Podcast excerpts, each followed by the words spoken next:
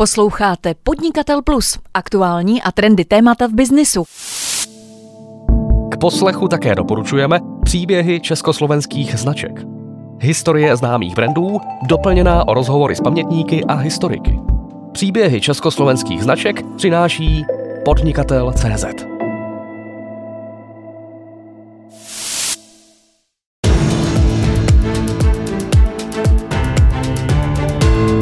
poslední době přibývá útoků na běžné uživatele, kteří přijdou o své peníze. Častější jsou i útoky na firmní sítě, ke kterým přistupují uživatelé z domova ze svého počítače. Častokrát teďka ty útoky začnou právě na těch domácích počítačích tím, že ne všichni uživatelé jsou zvyklí nebo mají možnost nebo chtějí platit za software. Jak se ale proti útokům na firmní sítě bránit? Návod je v celku jednoduchý. Tak je to si svoje data zálohovat, protože na tyhle ty firmy častokrát taky cílí ransomware. Firmy také v poslední době řeší to, zda mají mít zaměstnanci na svých svých mobilních telefonech instalovanou aplikaci TikTok. Odkazují se přitom na varování Národního úřadu pro kybernetickou a informační bezpečnost, který aplikaci označil za bezpečnostní hrozbu. Tam ta aplikace TikTok není nebezpečná po technické stránce, je podle mě nebezpečná spíš víc po sociální stránce. Jak se tedy účinně bránit útokům hackerů a jak dostatečně ochránit svá data? Odpovědi na tyto a další otázky se dozvíte právě teď v dalším díle našeho podcastu. Jsem Michal Hovorka a vy posloucháte Podnikatel Plus.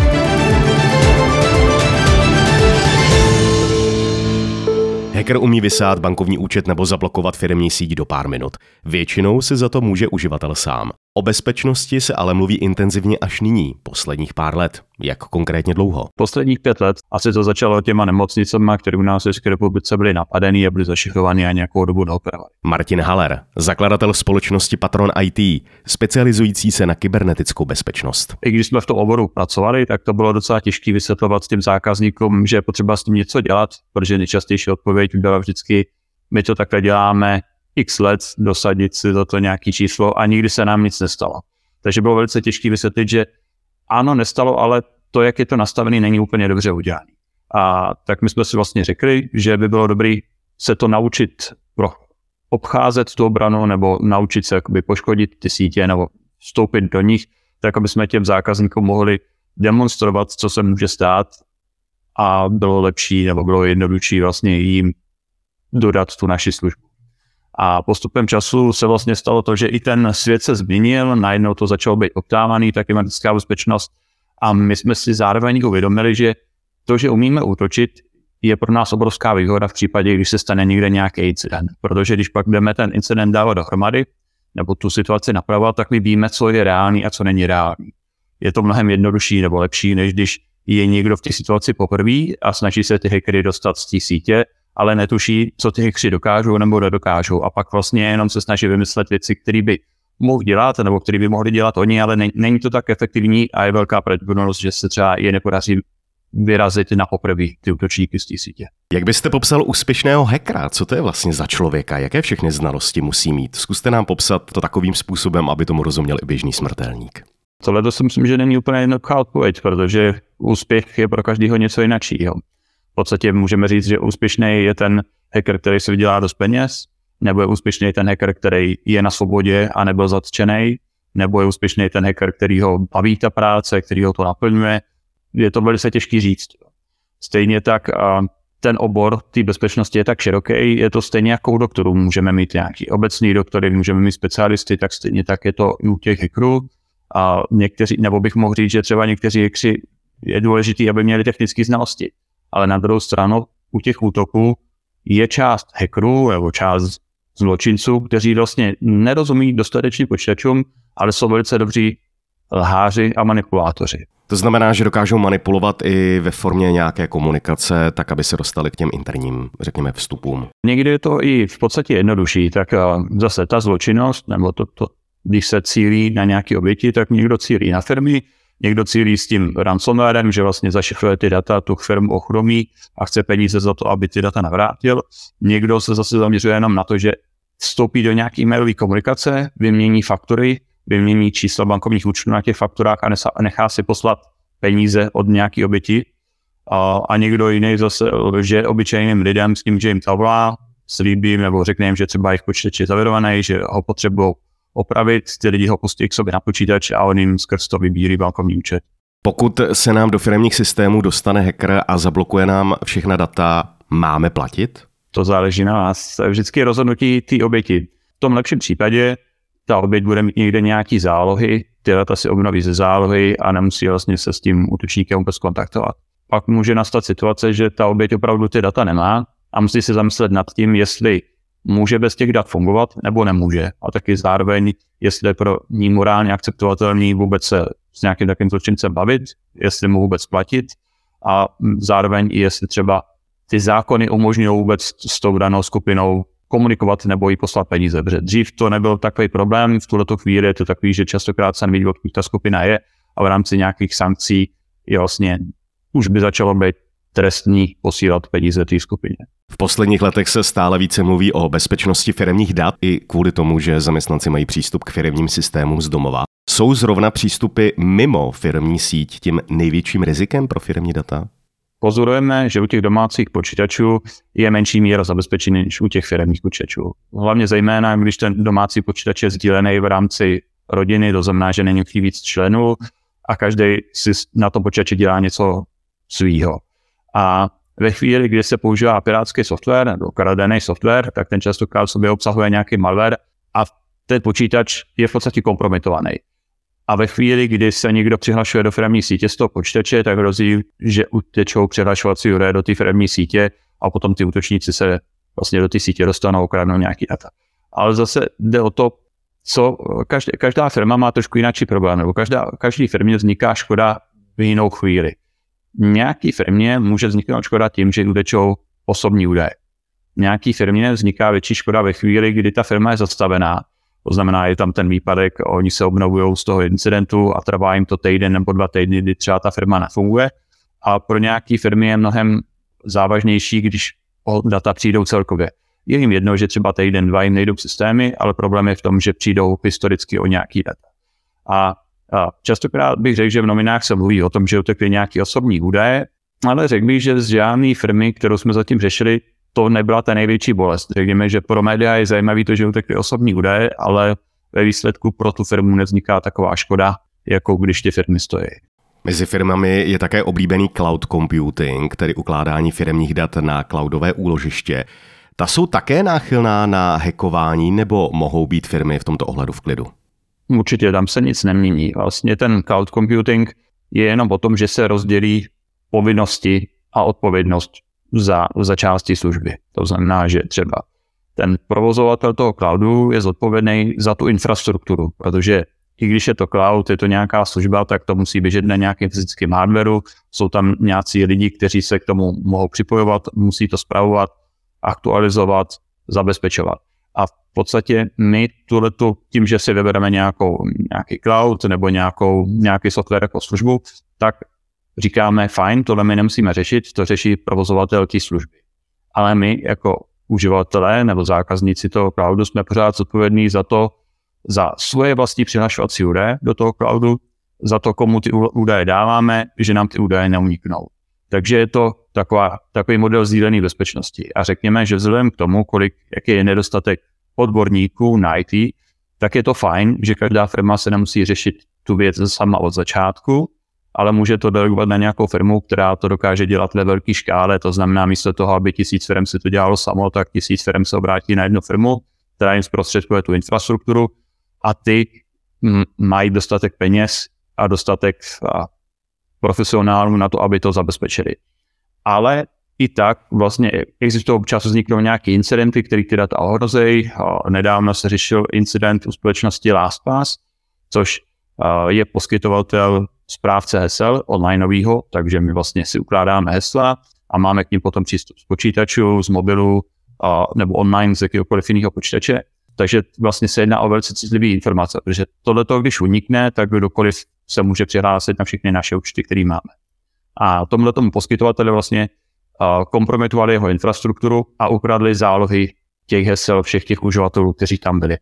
S tím, že ty zálohy jsou ještě chráněny nějakým heslem, jsou chráněny, každá ta záloha vlastně toho každý uživatel je chráněná tím eh, master passwordem, tím heslem, který má pro přístup k tomu vaultu, ale tohleto heslo se dá jakoby hádat hrubou silou a pokud to heslo nebylo dostatečně silný, tak eh, se může stát, že ty útočníci přistoupí vlastně k těm heslům těch uživatelů, který na to má spasu byli a převezmou potom jejich účty. Vždy se říkalo, že tím nejslabším článkem ve firmní bezpečnosti je uživatel, to znamená většinou zaměstnanec.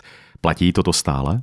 Platí, ale můj názor je takový, že bych to víc specifikoval, protože není zaměstnanec jako zaměstnanec, největší vliv na bezpečnost podle mě mají ty zaměstnanci, kteří pracují v IT oddělení. Větší než běžní uživatelé. A to z toho důvodu, že vlastně ty eh, zaměstnanci v tom IT oddělení jsou zodpovědní za návrh architektury té sítě, zároveň jsou zodpovědní za dozor té sítě a za reakce na incidenty. A navíc mají přístup, ten teoreticky neomezený přístup. Oni můžou přistupovat k libovolným datům a kdyby chtěli, tak tu firmu můžou poškodit, protože můžou smazat její data, můžou smazat i její zálohy, co vlastně nejdůležitější. Když to běžný zaměstnanec, když udělá, běžný uživatel, když té firmě udělá nějakou chybu, to, co se může stát, je jenom to, k čemu ten uživatel má právo. Takže ten uživatel má právo maximálně smazat svoje data, ke kterým má přístup, ale to je jako by škoda malá, zároveň ty správci dokážou ty data obnovit, protože by měly být zálohovaný takže ten zaměstnanec dokáže způsobit malou škodu, která se dá velice rychle napravit. Kdežto ty správci, když udělají chybu, tak to opravdu tu firmu může zastavit celou na nějakou další dobu. A zároveň některé ty útoky vlastně vůbec nejdou přes běžný zaměstnance, přes běžný uživatele, ale vstupují do té firmy nebo se stanou právě proto, že třeba ty správci něco špatně navrhli, nebo někde udělali nějakou chybu, nebo něco přehlídli. Takže ano, jsou to zaměstnanci, ty, kdo mají největší vliv na to bezpečnost, ale bych to měl upřesnit, tak to nejsou všichni zaměstnanci, ale jsou to hlavně ty zaměstnanci v tom IT oddělení. Ještě před deseti lety se například u firmních počítačů řešilo připojování externích zařízení, která mohla způsobit problémy. Typicky se jedná o USB čtečky, které mohly obsahovat škodlivý kód a byly proto zakazovány. Co je to dnes? Je to klikání na nebezpečné odkazy, používání nezabezpečených aplikací na firmním telefonu, který má přístup k firmní síti. Tak USB zařízení pořád přetrvávají, ale z toho, co vidíme jako v praxi, tak nejčastější, no, téměř vždycky jsou to právě útočníci, kteří jsou vzdálení. Jsou to lidi, kteří nemají vztah k té firmě nebo k té oběti. Jsou to útoky přes půl planety. Takže ty USB nebo ty útoky skrz nějaký USB zařízení se nestávají, protože ty útočníci nejsou fyzicky blízko té oběti, ale jsou to ty útoky, které se stávají na dálku, takže jak říkáte, je to právě ten phishing, ano, je to hlavně ten phishing anebo útoky na infrastrukturu té firmy, když dojde, nebo když je nalezena nějaká nová chyba, nebo je tam nějaká miskonfigurace, to znamená, že je něco špatně nebo zranitelně nastavený. Teď je aktuální kauza aplikace TikTok, kterou zakázali pro vládní úředníky i osoby pracující v kritické infrastruktuře, jak Spojené státy, tak i státy Evropské unie. Ostatně Český národní úřad pro kybernetickou bezpečnost označil TikTok za bezpečnostní hrozbu státu. Co vy tam vidíte za konkrétní problém u této aplikace a proč bychom ji na firmních zařízeních rozhodně neměli používat? Za mě tam ta aplikace TikTok není jako nebezpečná po technické stránce, je podle mě nebezpečná spíš víc po sociální stránce. Ano, ta aplikace, když je nainstalovaná na nějakém zařízení, tak sbírá řadu informací, sbírá inform- vidí polohu toho uživatele, kde je, kde se nachází, jak vlastně vypadá jeho den, pokud má přístup ke kalendáři, vidí jeho kalendář, pokud má přístup ke kontaktům, vidí vlastně s tím, čím se ten uživatel zná, a během používání té aplikace sleduje toho uživatele jeho chování a zná jeho vlastně záliby. Nebezpečnost té aplikace vidím hlavně v manipulaci se společností. Otázka je, jestli to jakoby, technická záležitost kybernetické bezpečnosti. Asi ne. Je to spíš záležitost toho, že to dokáže rozbít společnost, protože může servírovat obsah, který chce a měnit názory lidí a ovlivňovat tak společnost a zároveň může se zacílit na nějaký uživatele, a vlastně na to uživatel se sbírá nějaký kompromitující informace, se kterým by byl ten uživatel dále uh. Toto je asi ta největší nebezpečí toho TikToku, než že by to bylo, že by nám skrz to měli napadnout telefon a něco s tím telefonem provádět. Takže žádné technické omezení nebo žádné technické ohrožení tam tady opravdu nehrozí u této aplikace. Teoreticky by mohlo být, teoreticky, teoreticky, kdyby byli hodně, jako si chtěli dát hodně záležet, tak můžou teoreticky do nějakého zařízení poslat speciální update, který bude jenom pro to dané zařízení a rozšíří to možnosti té aplikace. Ale na druhou stranu ty operační systémy těch mobilních telefonů mají nějaký systém oprávnění, takže by museli zneužít nějakou chybu a může se stát, že když má někdo starý telefon, že ano, tak tam na to jsou nějaký exploity nebo jsou v těch telefonech chyby, které by mohli zneužít tak, aby rozšířili ty své pravomoce na víc věcí, než na co ten uživatel dal právo, ty aplikaci. Ale hlavně vidím tu možnost toho, když vlastně desetina nebo 20, 20%, 25% vaší populace používá tu aplikaci a vy jste schopný jim doručit obsah, který změní jejich mínění na nějakou záležitost, kterou si přijete, tak to, to je asi ta největší zbraň. Mm-hmm. Já jsem totiž četl eh, článek o tom, že právě tato aplikace dokáže dokonce i číst to, co zadává uživatel v telefonu na klávesnici za jednotlivé znaky. Proto jsem se právě ptal, jestli ta aplikace je nebezpečná i po té technické stránce. Obecně jsou aplikace, ať už jakékoliv, nejenom ten TikTok, eh, schopny číst takové informace z uživatelského telefonu? Nerad bych řekl něco špatně. Vím, že TikTok měl právo přistupovat ke schránce no, od toho telefonu, to je v podstatě Ctrl C, Ctrl V, jak na počítači. Všechno, co se tam vlastně kopírovalo, tak oni si mohli přečíst a poslat k sobě. Asi můžou číst to, co se dává na klávesnici ve chvíli, kdy ta aplikace je aktivní. Přijde mi divný, že by to šlo dělat, i když budu pracovat v nějaký jiné aplikaci, ale když jsem se na to nekoukal, takže třeba to, třeba to tak je, jak říkáte. A určitě ano, není to jediná aplikace, která takhle jako pracuje, v podstatě i Nukip to tam odůvodnil. Jsou i jiné aplikace, které sbírají obdobné informace, ale trápí nás to, že ta společnost je vlastně na, nebo je v Číně a podléhá čínské legislativě. Teoreticky, kdyby jsme byli na jiné straně světa, tak bychom zase stejným způsobem bojovali třeba proti Twitteru, Facebooku, Instagramu. Ještě mě zajímá ohledně těch aplikací jedna věc. Spousta přátel se mi vždycky ptá na to, jak je možné, že se při rozhovoru na obědě baví, řekněme třeba o slunečnících na zahradě a pak těm uživatelům vyskočí reklama v jakékoliv aplikaci, nejčastěji třeba na Facebooku nebo na Instagramu, právě na slunečníky na zahradě. Můžou odposlouchávat eh, aplikace z našeho telefonu, aniž bychom o tom věděli? Nebo tam musí vždycky být ten povolený přístup?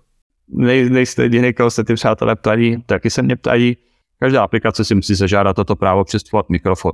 A následně u některých těch eh, operačních systémů může být vidět, kdy ho naposled takovou tohle to využila, ta aplikace. Takže někdo má doma, domácí asistenty, který vlastně poslouchají celou dobu a měli by být aktivovaný jenom tím klíčovým slovem, kdy oslovíme. Tak v tu chvíli by měli vlastně začít aktivně poslouchat a to, co my řekneme, tak oni zase podle toho, jaký je to produkt, pošlou na uh, servery v cloudu, který to jako rozpoznají a vypracují na to odpovědi. Některé uh, zařízení můžou pracovat tak, že vlastně rozpo- převod řeči na text provedou sami sobě a potom zpracují to odpovědi sami v sobě, jako v tom zařízením, že to nepustí vaše zařízení, anebo to pošlou vlastně zase do cloudu, kde, kde dojde k odpovědi, která je vám potom vrácena. Byly nějaké incidenty, kdy vlastně existovaly nahrávky z těch domácích asistentů, aniž by bylo řečený to klíčové slovo, zase vždycky se pak řekne, že to bylo jenom pro účely zlepšování kvality toho produktu a ale na tu otázku, co vy máte, ano, ano, je to zvláštní, ale já to nevím. Nevím to, jestli, je to, techni- jestli to takhle provádějí nebo nepro, neprovádějí, anebo je to jenom takový uh, taková zkrátka mysli, kdy vlastně my se o těch slunečnicích bavíme, protože už jsme na to byli jakoby naklíčovaný. To znamená, že vy už jste tu myšlenku dostal předtím, proto se bavíte o těch slunečnicích a pak vám zpátky zpětně jakoby dojde, že vidíte najednou na to ty reklamy. A nebo to hledal třeba někdo ve vaší domácnosti, nebo někdo se zrovna o těch slunečnicích baví, protože to někde zrovna viděl. Pojďme k další eh, problematice. Ještě by mě zajímalo, jsou nyní ještě nějaké další hrozby, o kterých se třeba ani moc nemluví a přesto bychom jim měli věnovat pozornost. Phishing je obecně známý. Ještě něco jiného, na co bychom si měli dávat pozor v oblasti firmních dat a bezpečnosti? Jak vy jste zmiňoval už předtím, ty domácí počítače, my vidíme, že častokrát teďka ty útoky začnou právě na těch domácích počítačích tím, že ne všichni uživatelé jsou zvyklí nebo mají možnost nebo chtějí platit za software, který je komerční.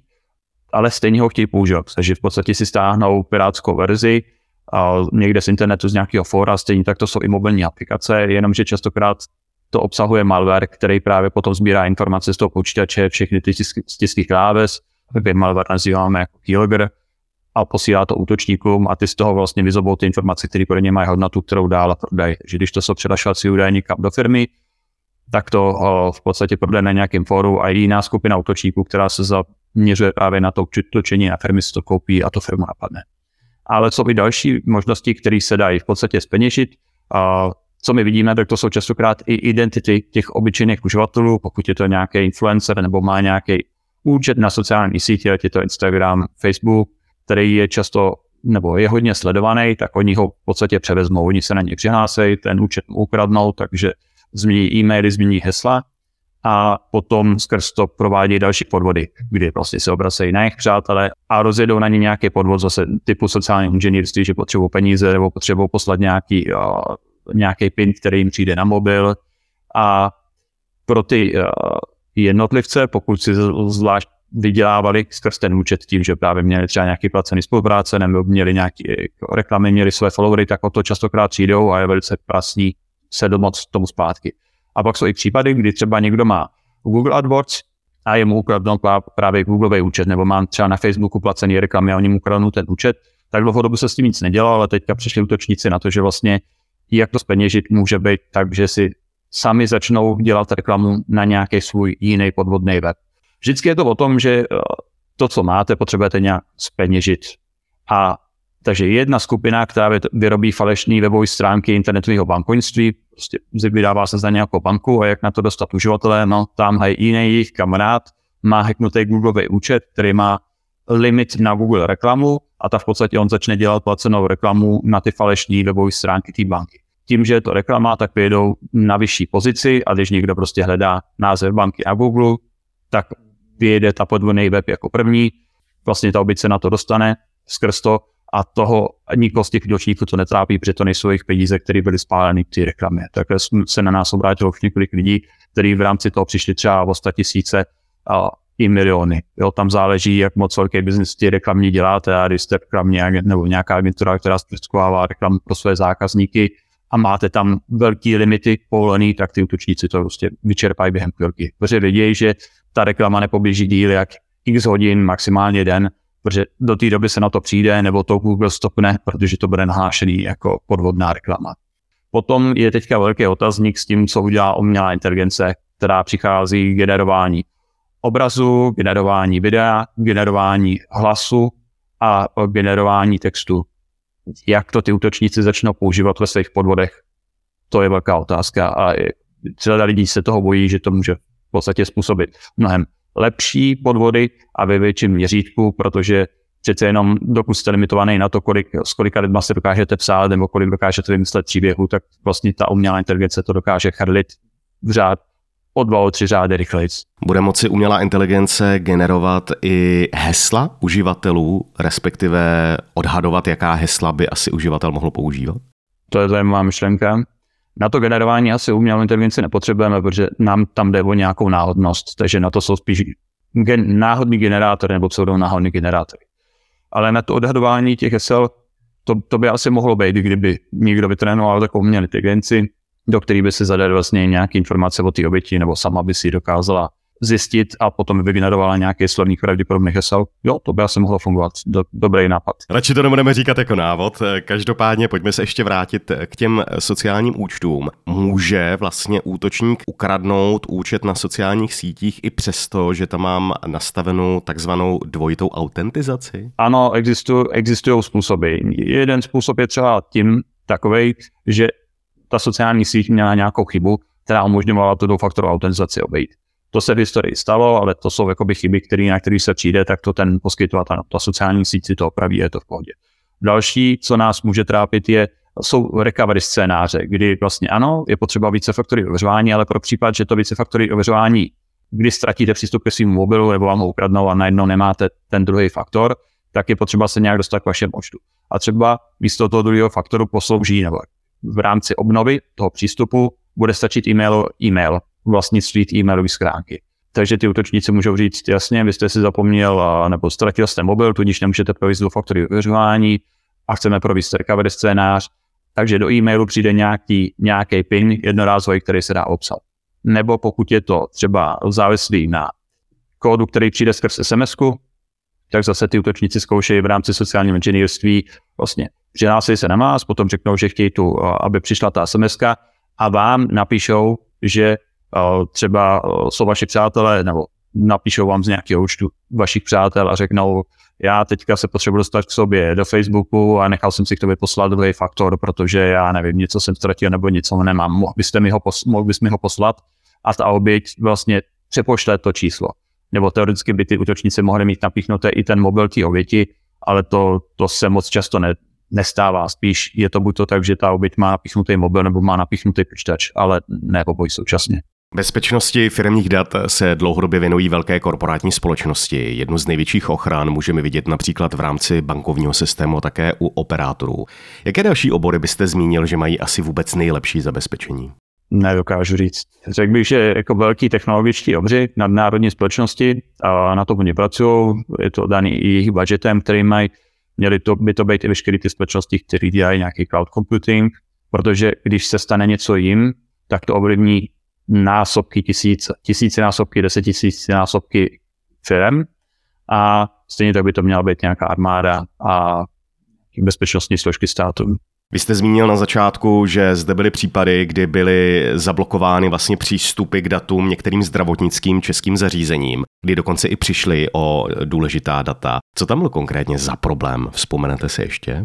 Tak ten útok byl typu ransomware, to znamená, že někdo kompromitoval jejich síť, plně ji ovládnul, vlastně získal stejný, stejnou úroveň přístupu, jako měli ty IT správci a potom ty data nechal zašifrovat. Tak to obecně ransomware funguje. A teďka, jak ty útočníci se dostali do té sítě, tak někdy se řekne, že to byl phishing, někdy to byla chyba třeba v nastavení zabezpečení. A u toho phishingu je ale potřeba zdůraznit, že právě ten phishing častokrát cílí jenom na běžní zaměstnance, to je to, co jsem zmiňoval, a kdyby tam ten útok skončil, tak by došlo k zašifrování jenom malinké části dat nebo malinké části sítě. Ale ty útočníci postupovali v té síti dál a vlastně obehráli ti hře nebo v té bezpečnosti ty správce a získali jejich přístupy a díky tomu mohli všechno zašifrovat. Vy se specializujete především na malé a střední firmy. Jaká rizika se objevují u těch malých firm? Na co často nepamatují a co může být právě pro ně tím největším rizikem? Jsou to například ty nelegální softwary, které si stahují, protože za ně nechtějí platit? Tak když se budeme bavit o nějakých živnostnících, jednotlivcích nebo firmách třeba do 10-15 uživatelů, tam nejsou moc peníze na to, aby si platili nějakou IT firmu, která se jim o to bude starat, nebo která by jim to nějak do, do větší míry zabezpečila. Stejně tak, kdyby došlo k nějakému incidentu, tak ta škoda taky nebude taková. Jo, takže je to asi nějaké riziko, který můžou oni akceptovat. Co by ale měli určitě dělat, tak je to si svoje data zálohovat, protože na tyhle ty firmy častokrát taky cílí ransomware. Tentokrát už to nejsou třeba útočníci jako lidského charakteru, ale je to tak, že nějaký botnet, někdo napíše nějaký program, který dokáže znižovat nějakou chybu na internetu, v nějakých zařízeních a prostě je celý internet a všechny zařízení, které najde, tak je napadne. Takže častokrát ty firmy mají to viditelný jeden počítač z internetu nebo viditelný třeba tak nás, takovou krabičku, kde mají vlastně sdílený data. A pokud v té krabičce byla chyba, což častokrát bylo, tak ten automat v podstatě tu krabičku napadne a zaškuje data z toho pohledu těch útočníků je to v podstatě biznis. Takže když se bavíme o takových malých věcech, tak když je to automat, jo, tak ten útočník si to spíchne prostě za víkend, napadne 5 tisíc nasů, po každý oběti chce 10 tisíc korun, no tak mu zaplatí třeba 400 obětí, no tak to z toho nějaký peníze jsou. Když se útočí na větší firmy, které mají stovky stanic, tak už to není ten automat, už je tam zatím nějaká lidská práce, no tak si zase ten útočník s tím dá práci, dá tomu jeden víkend, tu firmu vlastně vyhekuje, zaškvejí data, ale pak to výkupný, který chce, není 10 tisíc korun, ale je to 100 tisíc, půl milionu, milion, 2 miliony, 3 miliony korun. Jo? Takže je to vždycky jako taková ale škála.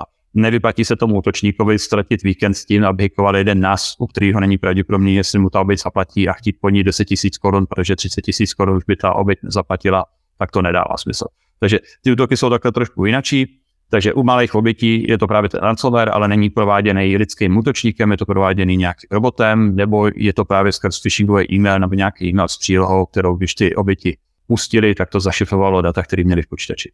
Dál to jsou ty krádeže těch identit, jak se zmiňoval třeba u toho Google, nebo Facebooku, Instagram, prostě k sociálním sítím.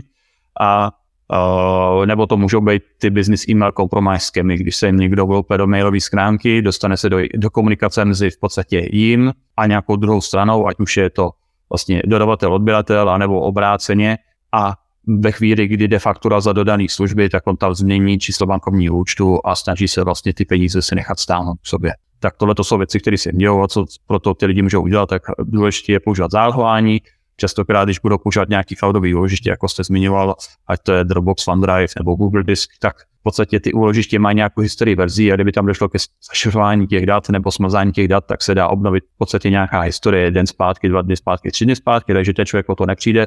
Zároveň je to neustále vlastně online zálohovaný.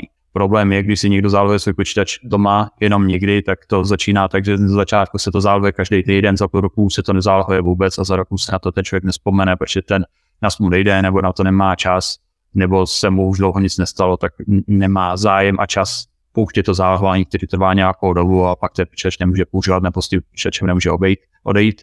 A určitě je to víc faktorů i který bych doporučil u všech služeb, který mají pro toho člověka nějakou hodnotu protože i když se dá i více faktory ověřování obejít, tak to ale stěžuje tu práci těm útočníkům. Přesto, pokud o ta data přijdu, útočník po mně chce nějakým způsobem výkupné, já zaplatím to výkupné, dostanu opravdu ta data na zpátek, nebo si začne útočník vymýšlet další a vyšší cenu za obnovení těch dat? Tak eh, nikdo vám to nikdy neslíbí. A zvlášť, že se platí v kryptoměnách, tak je to důvěra, kterou to útočníka vkládáte, protože jakmile mu pošlete peníze, tak ty peníze nebo tu kryptoměnu už nemůžete vzít zpátky, ta transakce nejde zrušit a spolíháte jenom jako na poctivost toho útočníka, což je jako paradoxní, spolíhat se na poctivost prostě nějakého zločince, ale statisticky nám se nikdy ještě nestalo, že by po zaplacení toho výkopního ty data ta oběť nedostala zpátky. Co se stalo, je třeba to, že dostala jenom část dat a za další data chtěl ten útočník další peníze. Co byste nakonec doporučoval i běžným podnikatelům na volné noze? Čemu by měli věnovat pozornost a jak si chránit svá data? Je to právě v oblasti toho zálohování, nebo je to i v používání určitých aplikací, které byste doporučoval, které ne? Každá aplikace vynáší riziko. Čím méně aplikací, tím lepší, protože se můžou stávat právě i ty problémy, že nějaký dodavatel nebo výrobce z aplikace je napadený a potom skrz něj přijde aktualizace aplikace, která už je špatná, nebo začnou na začátku bezplatnou aplikací, že to vymíjí někdo z dobrého srdce, dělá to tři roky, čtyři roky, pak se narodí děti, už na to nemá čas a přijde za ním někdo, kdo mu řekne, hele, mně se tvoje aplikace líbí, já bych ji vyvíjel dál a víš co, já tě při, při finančně ti přispěju, já, ti, já ji od tebe odkoupím, tu aplikaci.